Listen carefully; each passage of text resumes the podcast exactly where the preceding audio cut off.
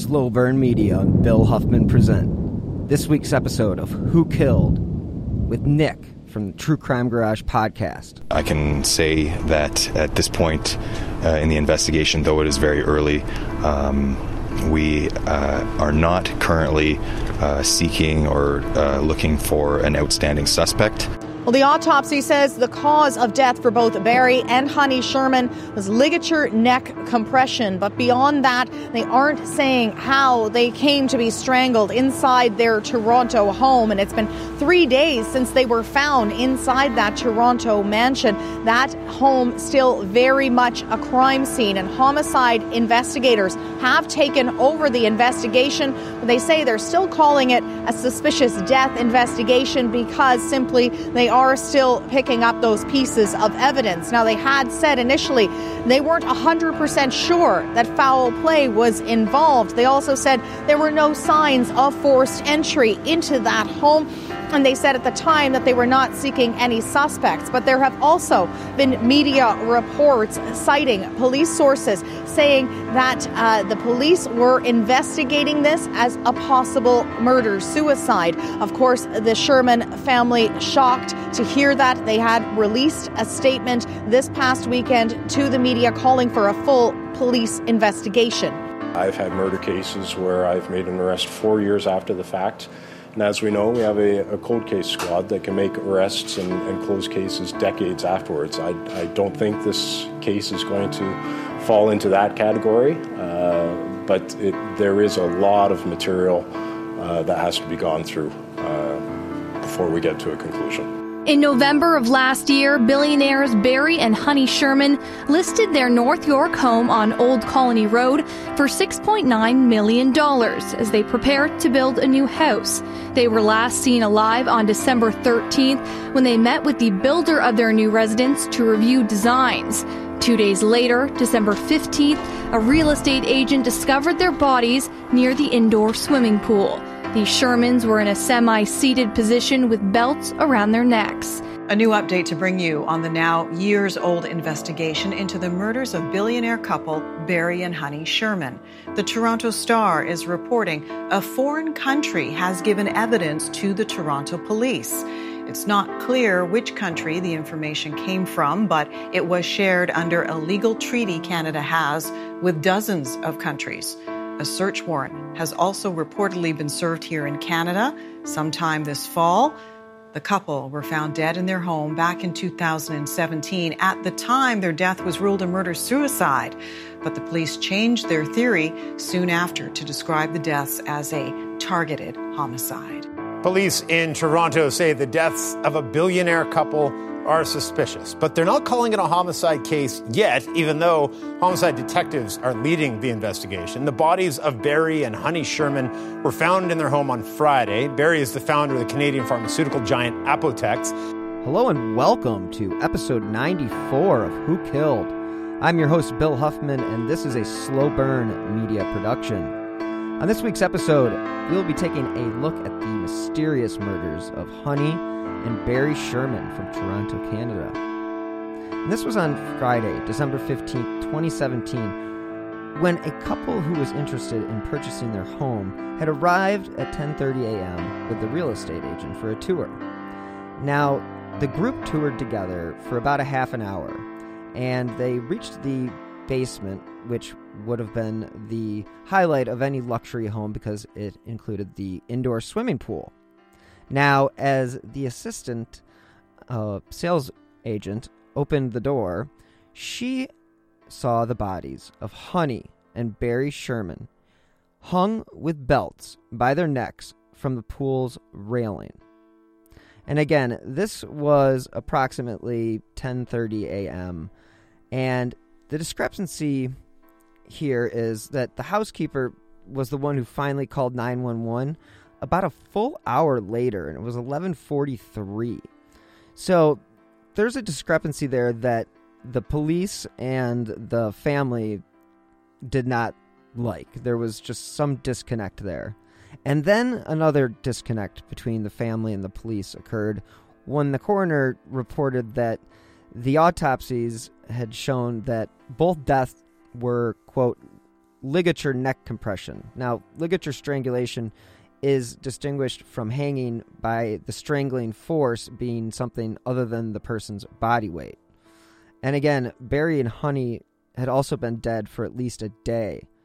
And they could determine this because rigor mortis had already passed and they were actually limp at this point.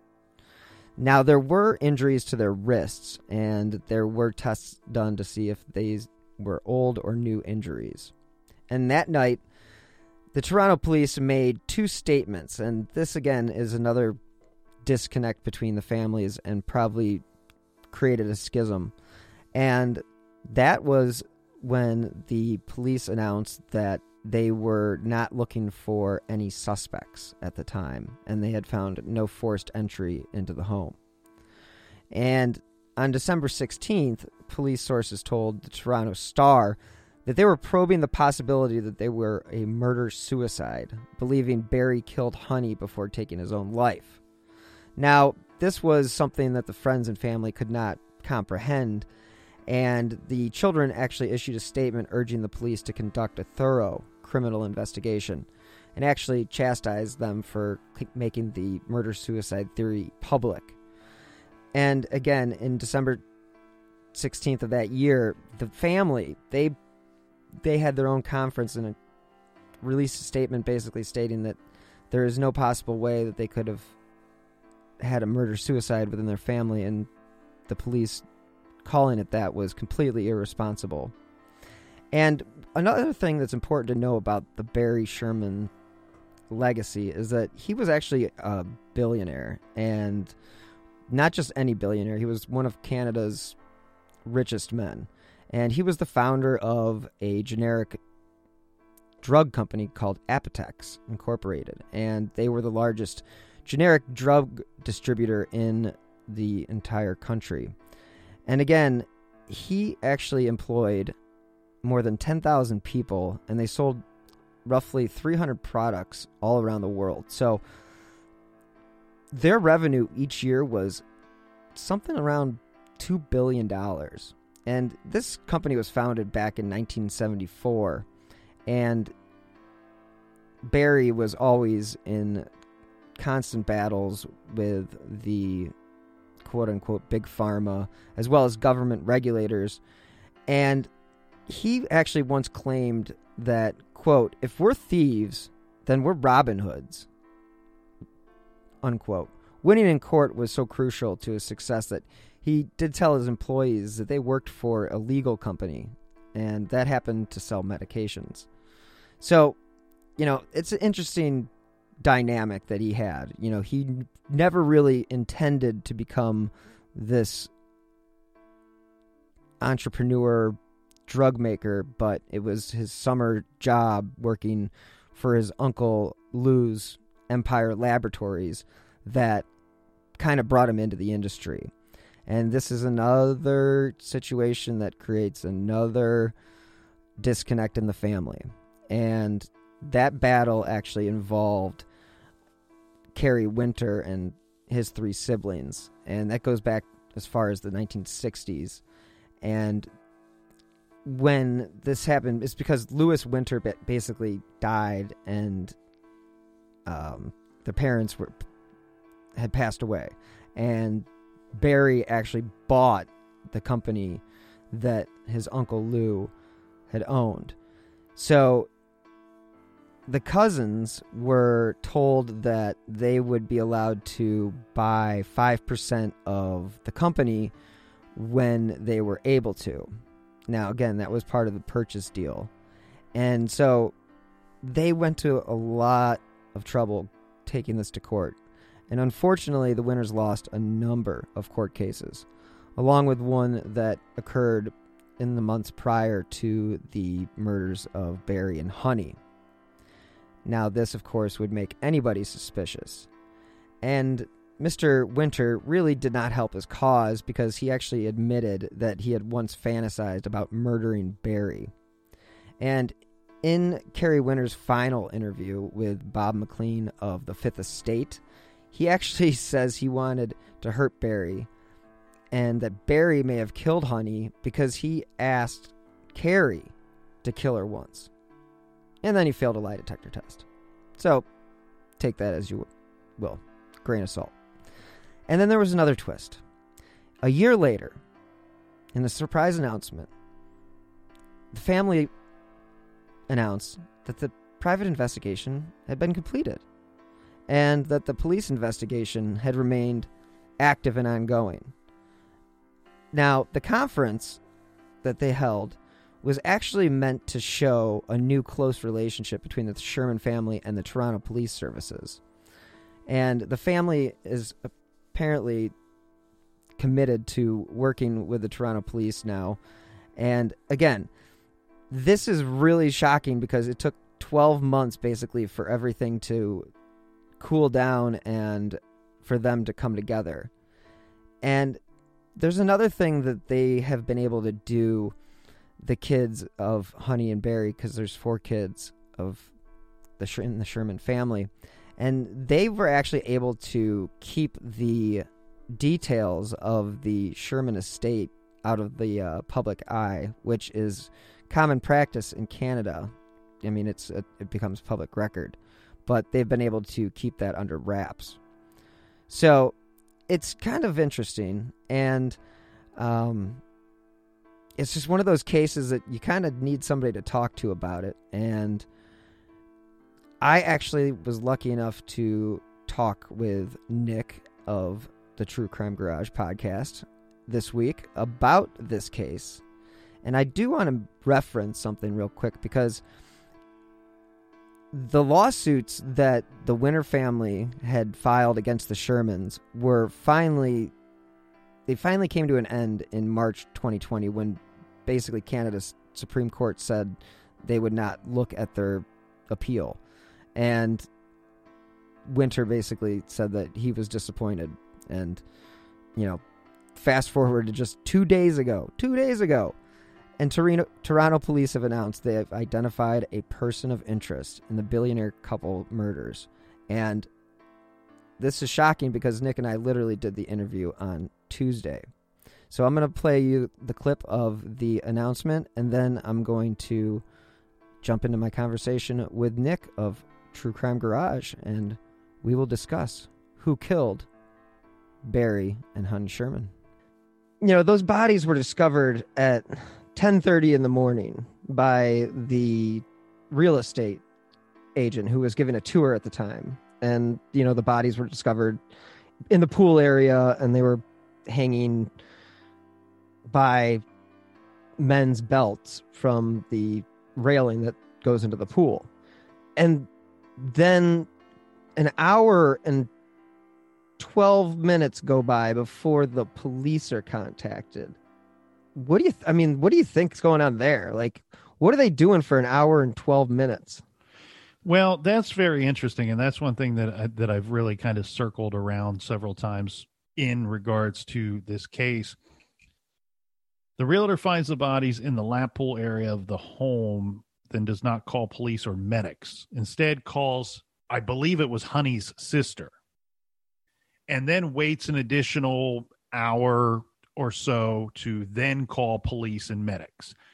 I think there's a couple of things going on here. First of all, I found that incredibly suspicious at first. Like, why?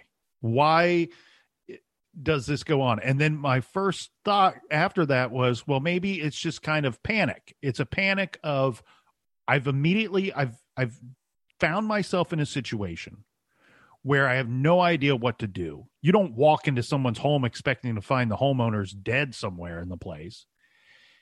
And I've we've all been in situations not like this, thank God, but situations where you're overwhelmed or there's shock value, there's something going on and you pick up the phone and you might not call the person that is the right person, but you called somebody and so that's where my first thought went to was was this just reactionary knee jerk called the wrong person. This is the only family member i know have have the phone number for.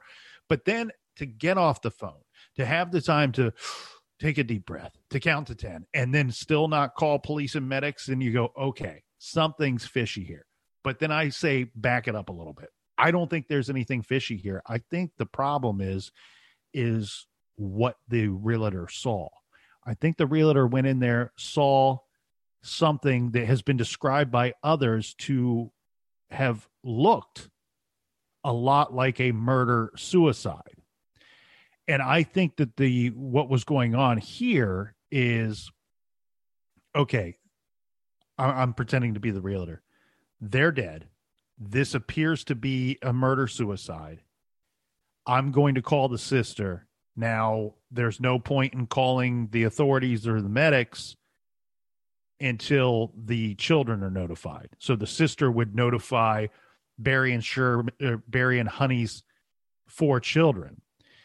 And then okay, sisters called me back or text me and said everybody's been notified. Now I'm calling police and medics.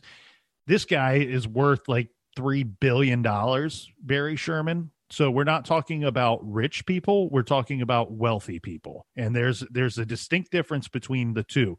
These two were extremely wealthy. This was going to be on the news, on the radio, in the papers immediately. So maybe this was just simply a sign of respect for the children and for the family by the realtor who had a fiduciary duty even if it's just selling the home to to always keep the best interest of her or his clients um, it, it, at the front of their mind at all times. And so maybe this was a thing of going, I don't know exactly what I'm seeing here, but this is what it looks like. And this is how I'm going to to phone it in. And you know, I've I've read that she the real estate agent did go and speak with the the gardener because the gardener was there before the real estate agent, but the gardener had no expectation that the family was even going to be there. So he didn't even, it was nothing out of the ordinary for him not to see the family.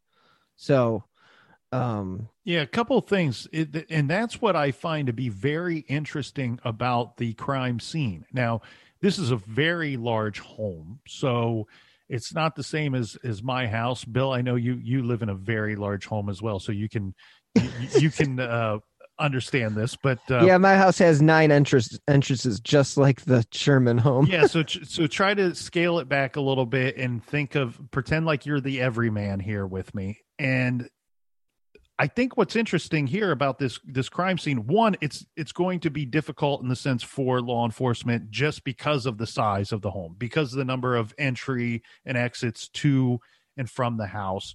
We saw that to be an issue with the JonBenét case, where Sure. Look, proving that somebody snuck into the house is not so easy when there's a hundred thousand ways to sneak into a house, windows, doors, and so on and so forth. Now, what it does tell me, the house, the bigger the problem as far as narrowing down where the entrance could have occurred. Right, right. We've some of the wisest men throughout history have always said, "Mo money, mo problems," and so that's what I think we have here with this crime scene. It's difficult for investigators and for the police now, but what can we learn from the statements that, that have been released by the realtor? As it's the general understanding I have, Bill, is that we have a housekeeper and this gardener person who was were both inside the home prior to the realtor arriving to show the house. The realtor is in the house with potential buyers showing the place when she makes the discovery. We have maybe five people, possibility of five people inside the home before the discovery is made. That tells me that there we're not talking about a crime scene where there's a lot of blood or a lot of signs of struggle because the, the housekeeper or the gardener or the realtor, those three people, had they seen any of that before the realtor discovered the bodies, they would have went and looked to figure out why. Why am I seeing blood? Why am I seeing furniture knocked over? Why am I seeing a window kicked in? Um, so those things, I, I, I feel 100% confident saying were not present at the crime scene. If they were, it would have only occurred in that that pool area what is your thought about the fact like, i'm looking at this um the investigators you know when they found the bodies they had their jackets pulled behind their backs and rolled over their arms like that's just like a weird um that's a weird position to put yourself in if you know what I mean. Like if it's a murder suicide, like what the what the hell are you doing? Um yeah, I I don't think this is a position that either of them put themselves in.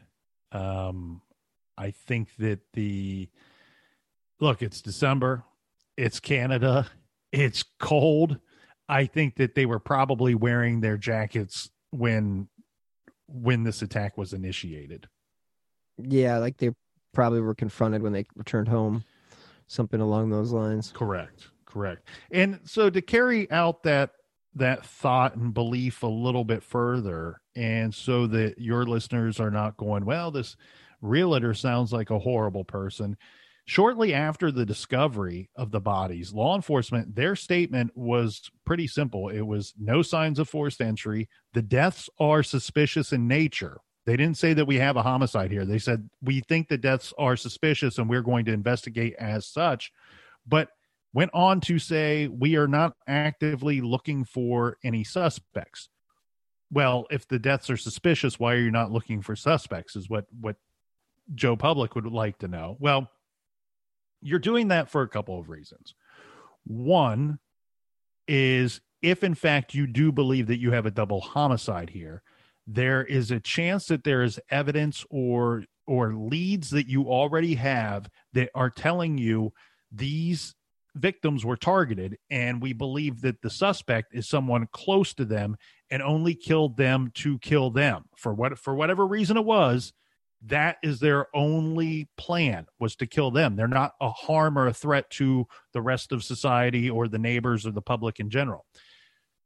However in this situation given what we just discussed with the realtor and given what we know will be kind of the the the start of the investigation or at least the first theory that they start to work on is again that murder suicide. So that accurately their statement accurately would describe a murder suicide. We think the deaths are suspicious meaning they didn't die of natural causes and we are not actively looking for any suspects because we believe the suspect killed himself after killing his wife. So I think very likely that is what was going on.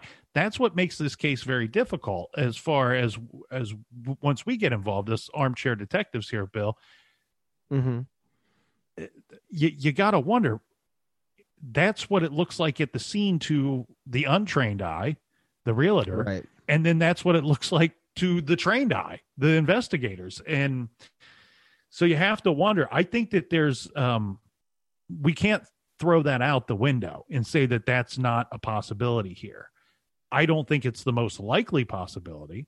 I would put it low on the list, but I don't think that I would would rule that out.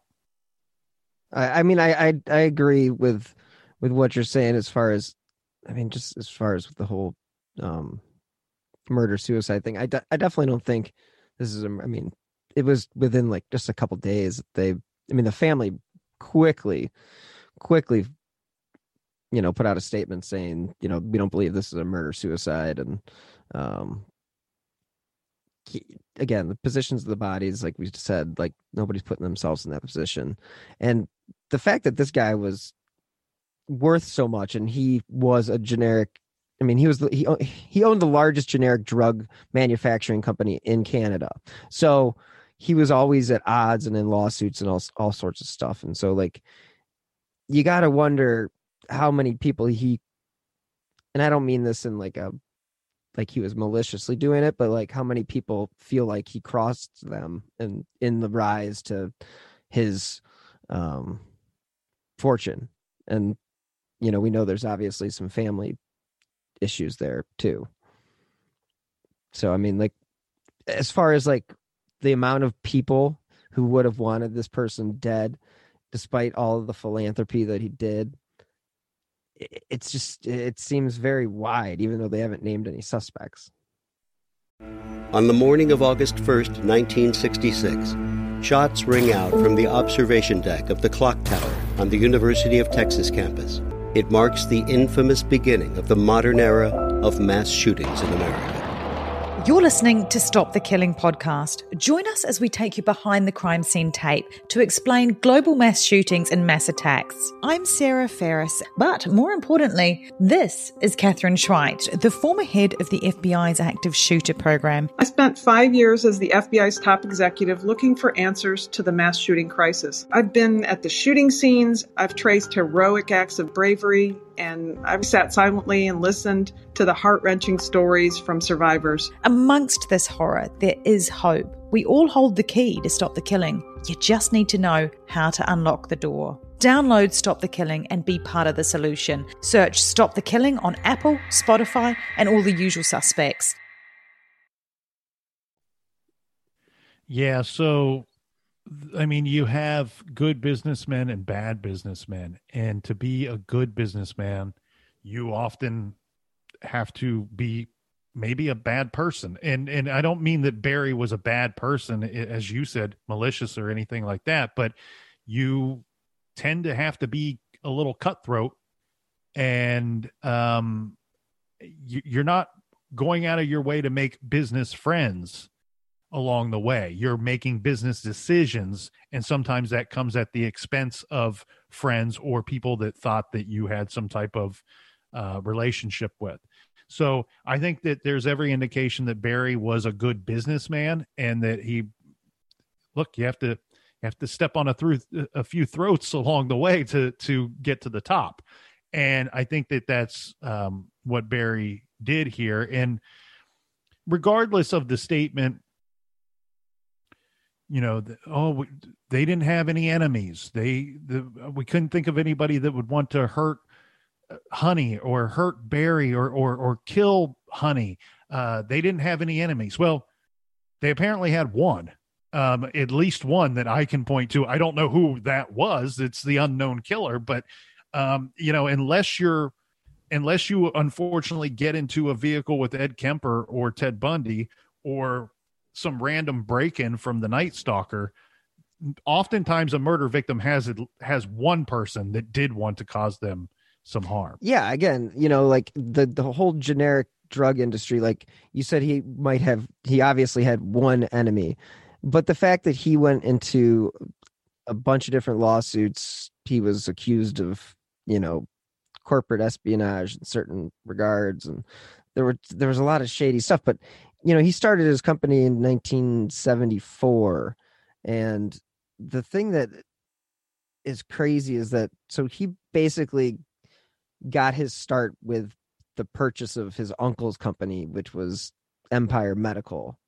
And in that purchase, you know, he basically had said that, you know, the siblings had a right to buy 5% of the you know buy into five percent of the Apotex, which is the generic drug company that he ended up running and creating. So, you know, he was facing these lawsuits in the early 2000s or about owing them 5% of his company. And that was, you know, that was Kerry Winter and, you know, the the cousins and you know, I guess they even started that said that legal proceedings actually started in the 1990s. So um, that's pretty crazy. And uh, they've lost their case so many times. And it's just it's it's a weird situation as far as that whole side of the family when you think of who possibly could have wanted the family dead or could have had the means to hire somebody to commit this type of crime because this is definitely not your run of the mill murder. You know, you, you don't generally professional hits are done with a gun and or a bomb and this looked like it was personal in my opinion. I'd like to thank this week's sponsor BetterHelp. I've had to deal with my fair share of anxiety and depression in my life. And I'm happy to say that there's now an easy way to get help. Because if there's anything that interferes with your happiness or is holding you back from achieving your goals, BetterHelp Online Counseling is there for you. You can connect with your professional counselor in a safe and private online environment. It's convenient, because it needs to be in our hectic lives. So get help on your own time, at your own pace. You can schedule secure video or phone sessions, plus chat and text with your therapist. BetterHelp really is there for you. They have over 3,000 licensed therapists across all 50 U.S. states. And guess what? If you're not happy with your counselor for any reason, you can request a new one at any time. There are even apps available for your computer or smartphone. Whether you're suffering from anxiety, depression, stress, relationship issues, anger, family conflicts, LGBT matters, or just self esteem, they are there for you. They literally have a licensed professional counselor for you. And of course, everything you share is confidential. The best part is, it's truly an affordable option. Who Killed listeners get 10% off your first month with the discount code WHO. So why not get started today? Go to betterhelp.com slash who. All you have to do is fill out a questionnaire to help them assess your needs, and you can get matched with a therapist you'll love. Again, for 10% off, go to betterhelp.com slash who. Well, so that brings up an interesting scenario here because what is our what is our motive for the double homicide? Well, my uh, feeling on it would be that from what I've seen as far as reports go, there was discussion that Sherman was in the you know, there's that giving pledge where the billionaires give away their fortune and um, by the time they die. And they were big philanthropists. And you know according to the toronto star there there was discussion about that within the family. So if that was in discussion and the kid you know these cousins you know uncle leo's kids were gonna get basically screwed again even though they continue to lose these court cases that's motive in my opinion to to silence him at least from signing anything that says I'm going to give away my money. And you know, if, if you look at like the latest reports, like they even went to the Supreme Court to keep all of their details like hidden about the estate. So something's fucked up there. Well, you you just really described two different types of motives, really. One would be revenge, one would be money. And so I think that it gets difficult. Maybe you can blur those lines yeah. a little bit and it's a little bit of both. But you, you have to wonder if if it's money, if money is in fact the motive for this for this double homicide, which I lean towards that mm-hmm. big time. And we can get into that in a bit here. But um, if money is in fact the motive, who loses the opportunity to get their hands on that money when when he is dead when barry is dead and if you're if you're been battling in court for a decade or more and you think that you can go that route and win at some point because they kept going to that well over and over again. It sounds like if they lost, they went back and tried it again a different way. If they lost, they went and tried to figure out a different way to pursue this avenue of collecting what they thought they were owed. I don't see it doesn't make sense to me. Maybe I'm just a very down to earth logical person, but it doesn't make sense to me that I would go, you know what? If money's my motivating factor, that I'm going to change angles and go, you know what? I'm going to go kill this guy or take out a hit on this guy. I feel like I would just continue pursuing the court case, which it sounds like that's what was going on at even at the time of his death. I I would worry that that Barry being dead would would would risk me having no chance at getting what I felt that that I was owed. Yeah, and so so then the hit then becomes if if you're that side of the family and and and you're ordering the hit then your motivating factor has to become revenge. It has to be you know what? Uh this guy has screwed me my entire life. He doesn't care about me. He doesn't care about my family.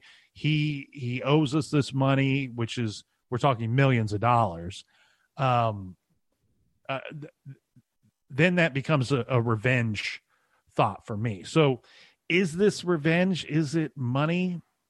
And that's that's the difficult thing here. And then the, the the pool of suspects are can be different for either factor, motivating factor, revenge pool, money pool, but then there's some people that are dipping in both pools, I think, that that are swimming right in the middle of the the the aisle there that could could have a foot in both pools, a little bit of revenge, a little okay, bit of money. So what I know about law or will law as far as somebody dying, let's say he didn't have a will, I'm assuming he did since he was so rich. So I'm looking at my old notes and and and full disclosure here for all listening. True Crime Garage covered this case in May of 2018, and the Shermans were found dead in their home in December of 2017. So we were covering it when it was fairly new. There was not a lot out there, and there's a lot that has happened since then. There's been the release of the book. What's the name the of the Billionaires book, Murders. Okay, fantastic book is Yeah, what I'm hearing from Kevin other people. I've not read it my not read it myself. You are the third friend that I've spoken to that ha- that has read the book, and so I've heard nothing but good things. But full disclosure, I've not read the book, uh, so anything that's been new or or very recent in the case, I'm unaware of. Bill, you'll correct Sure. me if I say anything at any time that that that's just completely lo- wrong. But from my understanding, was that uh, Barry Sherman had restructured his will about five years before he was Okay. killed. Um, and, and th- that was what I had in my notes from when we covered it in 2018. Okay. Now he could have. Now this is I, I've probably been listening to too many John Grisham books, um, but as far as the will goes, I I wonder if that's why they went to the Supreme Court to to keep those estate details under wraps because um, maybe they're trying to to challenge what the what it says in the will. You know, who knows what is in the will? I mean, I don't think we have. Do we know what's in the will? I mean, Again, referring from my notes from 2018, more things have Yeah. come to light. I don't know that more things have come to light regarding the exact details of the will, but what I had was that that Barry had restructured his will about 5 years before his murder and the very general stipulations of of the will was that he was leaving everything in his estate to his four children and nobody else. Okay, yeah. So they had four children, and you said that according to your records, everything was left to them. Correct, and no And one no else. one else, okay. So, but but then that goes into you. Of course, if if if Honey is still alive at the time of Barry's passing, then She's the sole.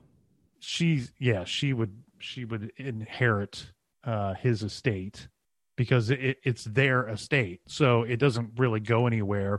Now you can set up your will in different ways. I, I don't know the rules of look um, the united states laws are confusing enough i've not figured out right. canada either they're probably So, much. They're probably much um, simpler. They're probably written in like like a, a hundred page manual of all the laws in the whole ca- in the whole country of Canada. It probably takes up a hundred pages, where ours is like the Congress, Library of Congress. right right they're probably better and make a lot more sense but um so you know you can set up your will and i know this from from family members and such and in my own personal life that you can set it up and say hey upon my death x y and z still goes to my children leaving x amount to to my spouse.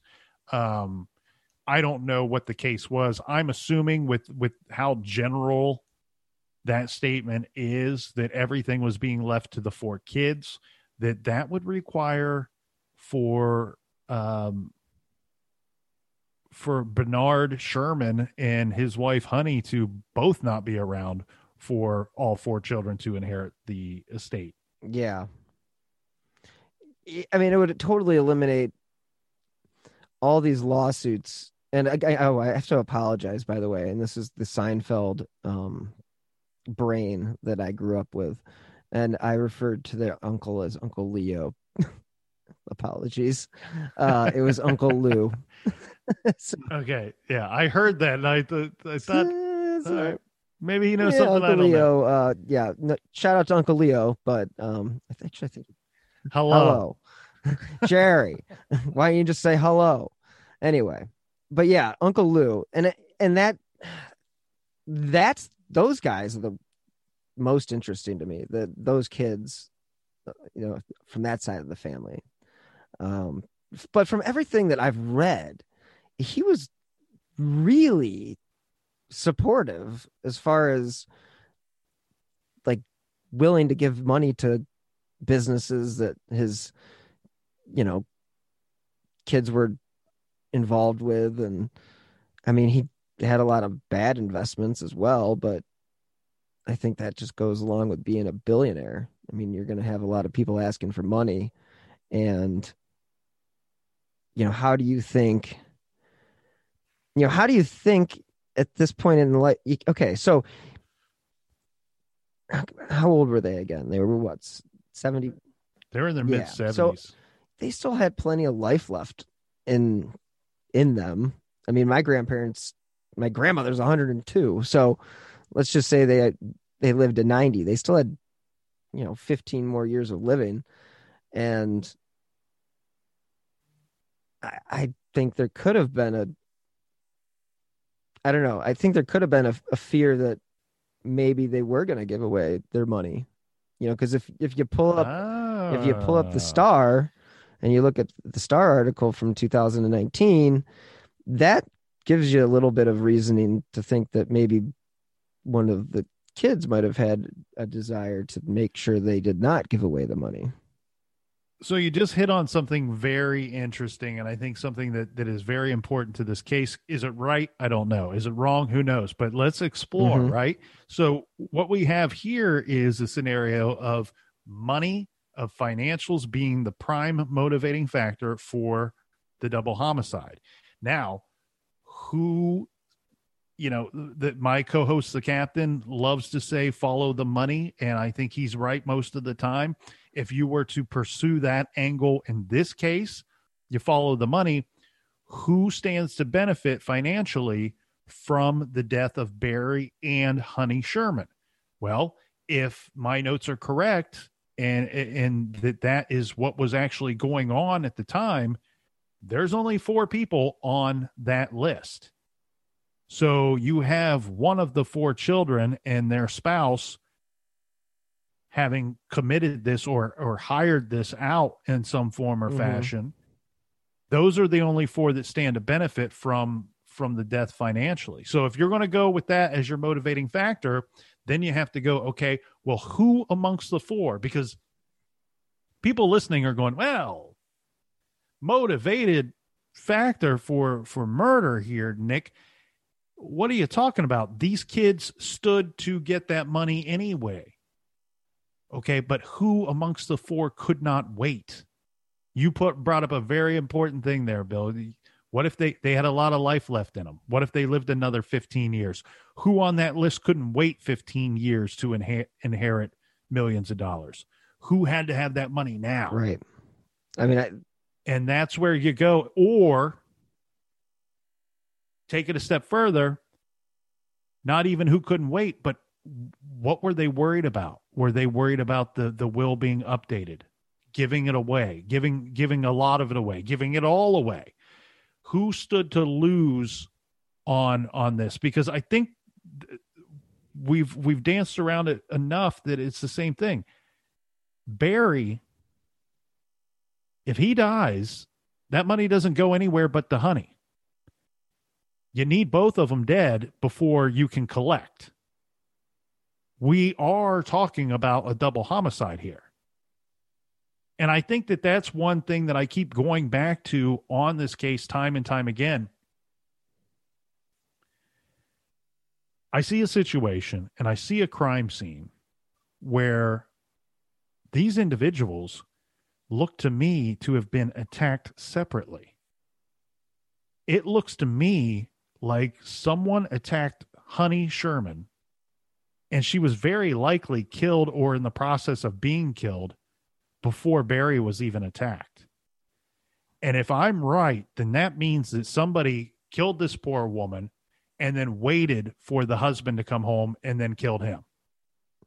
And if that is the situation and it went down exactly that way, I would say money is the motivating factor and you only have a short list of four people and their spouses to look mm-hmm. at.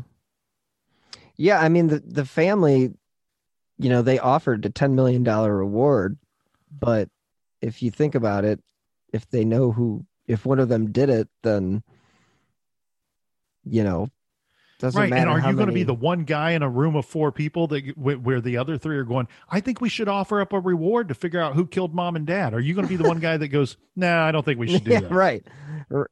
Oh, why are you sweating bullets over there, Bill, in the corner? Are you hiding something? Um, yeah, of course. You, you, if you, if if you want justice for mom and dad, you're recommending let's put up 10, 10 million, and then the guilty party in the room is agreeing with it just because it, it you you don't want to look guilty. Yeah, I, I, you definitely, if you're put on that spot, I mean, how, what else do you do? You have no, no, you have no choice. And and the thing about the case that's so bizarre, and, and I think that Kevin Donovan, he works for the Toronto Star, and um, he's their chief investigative reporter, and he's also the author of the Billionaires Murder, and you know he does a lot of um, pieces on this case, and that's what led him to obviously do the book. But the fact that um, I mean, the whole investigation, the whole crime scene was kind of a clusterfuck. You know, pardon my French. Yeah, your French French is not very well. good. I know, and it's it's just it's but it's because of this case is so so frustrating because of the fact that they could have been dead. I mean, I've seen Donovan write. You know, there was a security camera footage that picked up some individual between I think it was 9:45 and 10:15 p.m. the night before. Um but obviously they have never been able to figure out who that person was. And if one of the family members did commit this crime, we also know these family members had the means to hire somebody to do it. It's not like they went personally committed this crime. And and they may have. I mean, it's not to say that they couldn't. Um, but in a situation like this, I feel like, I mean, it may be the screenwriter in me that's thinking about the fact that a hitman would make more sense. And especially with the way that their bodies were found, it, it, it seems like that was meant to send a message maybe i mean it was either meant to send send a message or it was just completely meant to try to make it look like a murder suicide and that's probably the most yeah. likely scenario now i don't think it was meant to send a, a message for the purpose of scaring off others or you know this is what happens when you mess with me True. kind of thing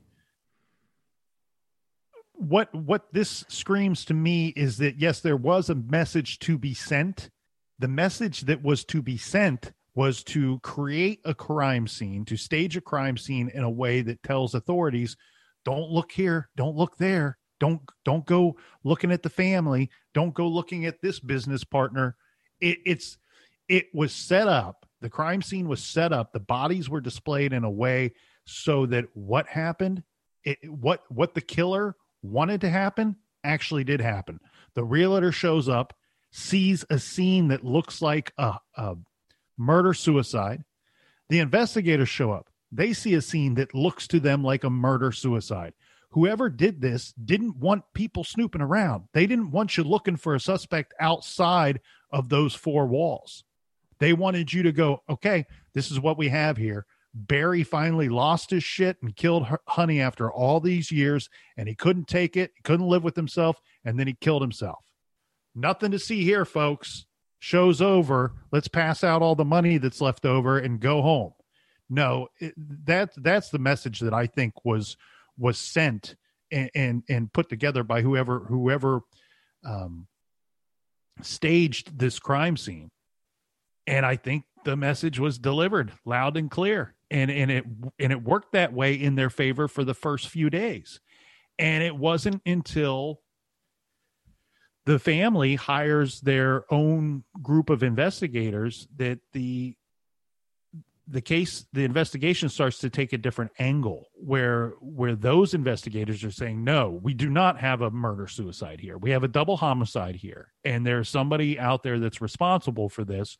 We need to figure out who and and why um it's it's bizarre because of of several different factors in this case. First of all billionaires regardless of how normal down to earth they are they live bizarre lives to you and i because they lived in we live in different worlds you know and and so from the outside looking in people go oh this case is so weird. It's, it's not weird their, their life is weird to us. You know everything about their life is weird to us because we've never experienced that uh type of lifestyle Sure. so i don't find the case to be particularly weird. Um i think that the one thing that throws a wrench in it a bit is that he he was so successful so therefore he had more enemies than than you and i and that gives other possibilities and i think that the other possibilities are really kind of muddy in the waters here and and making it difficult to see clearly to the path that is your point a from victim to point b which is your Mm. suspect your perpetrator Yeah, I mean, if you want to look beyond the family, which is like anytime we all know in true crime that anytime it looks like a personal attack, then it's obviously someone close to the family, and and I believe that that's what most people have come to conclude. But you can't overlook the fact that he literally had hundreds, filed hundreds of lawsuits, and made tons of enemies throughout his you know business career and if it wasn't the money that if they were just looking to kill him well then obviously they did and they didn't give a crap about the the, the money. It was just delivering the message of you're dead because you've stepped on too many people's feet to get to where you are. Um i i just think it's i think it's pretty wild to think that um you know it's very conspiratorial to think that somebody from another company would have a CEO murdered. I feel like that's something that again my uh my movie screenwriting background I'm thinking Michael Clayton. it's like really do they do, do they do they really do this type of stuff? Is is it is it that type of thing? Those guys and Michael Clayton, they knew The what they were doing. true. Those those two hitmen, they knew exactly what they were doing. You, you know, with the injection between the uh underneath the the toenail, so it wouldn't be easily discovered by law enforcement movie. later. Um, yeah, one of my favorites. Okay, so let's talk about the hit angle here. Again, I'm going to I'm going to back up my own theory that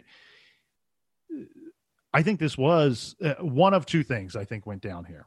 And we but let's ex- explore one right here Sure. first. The hit. Many people say this couldn't be a hit. This looks to be personal. Well, duh, that's what the person that ordered the hit wants you to see when you see the crime scene. Because had you sent in the two guys from Michael Clayton and told them take out take out dad, okay, or or or say a company, uh, whomever, take if it was a revenge killing against Barry Sherman, he would have been the only one killed. They would have just professionals would have just killed him and they would not have messed with Honey one bit. Second of all, if you are somebody very close and you are on a very short list of people that stand that stand to inherit millions and millions of dollars, you're going to be an obvious suspect. When you hire the hitman, you tell them you got to make it look like something else. You can't make it look like a hit because if it looks like a hit, they're going to go talk to me and my three mm-hmm. siblings. Mm-hmm. And I don't want that. So again, it's it's the staging of the crime scene. Whoever did this did a good enough job or if they were reacting to something, they were smart enough and calm enough that they made it look like something else. This is a staged crime scene in my opinion, and I think that that really narrows should narrow the focus of who we're looking at.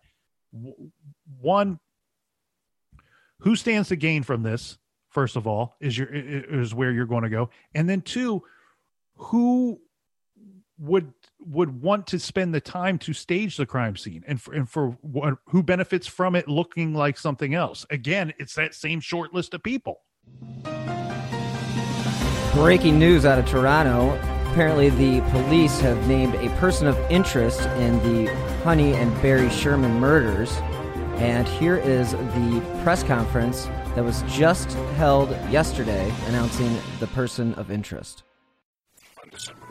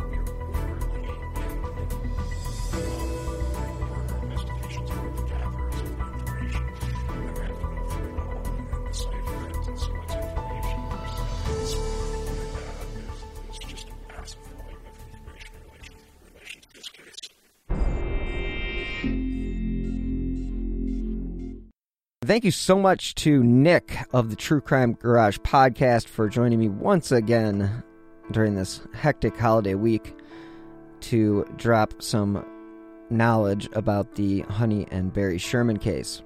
Now, as a reminder, I drop new episodes of Who Killed every Friday, wherever you get your favorite podcasts. Anyone with information regarding the Barry and Honey Sherman murders should email the Toronto Police at shermantips at torontopolice.on.ca.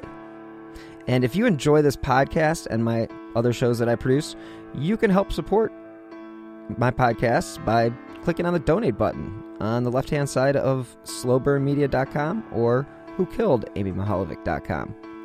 Now you can also contribute to the show via the Venmo app with my username at Bill Huffman 3. And I will provide a link in the show notes. Every contribution helps keep these slow burn podcasts running. Now, you can also help support the show by leaving a five star review wherever you listen to your favorite shows, because those five stars help keep these cases in the spotlight. If you'd like to stay up to date on the cases that I have covered, as well as new shows I have in the pipeline, please follow me on Twitter at Bill Huffman3. Keep an eye on your feed this afternoon as I will be dropping a bonus episode in regards to the press conferences that were held on December 16th. And again, with the news that this case has found a person of interest is very interesting. So definitely be talking about it again next week in part two with Nic from the True Crime Garage podcast. Thank you guys so much for listening on this holiday week. And until next time, as always, be healthy and stay safe.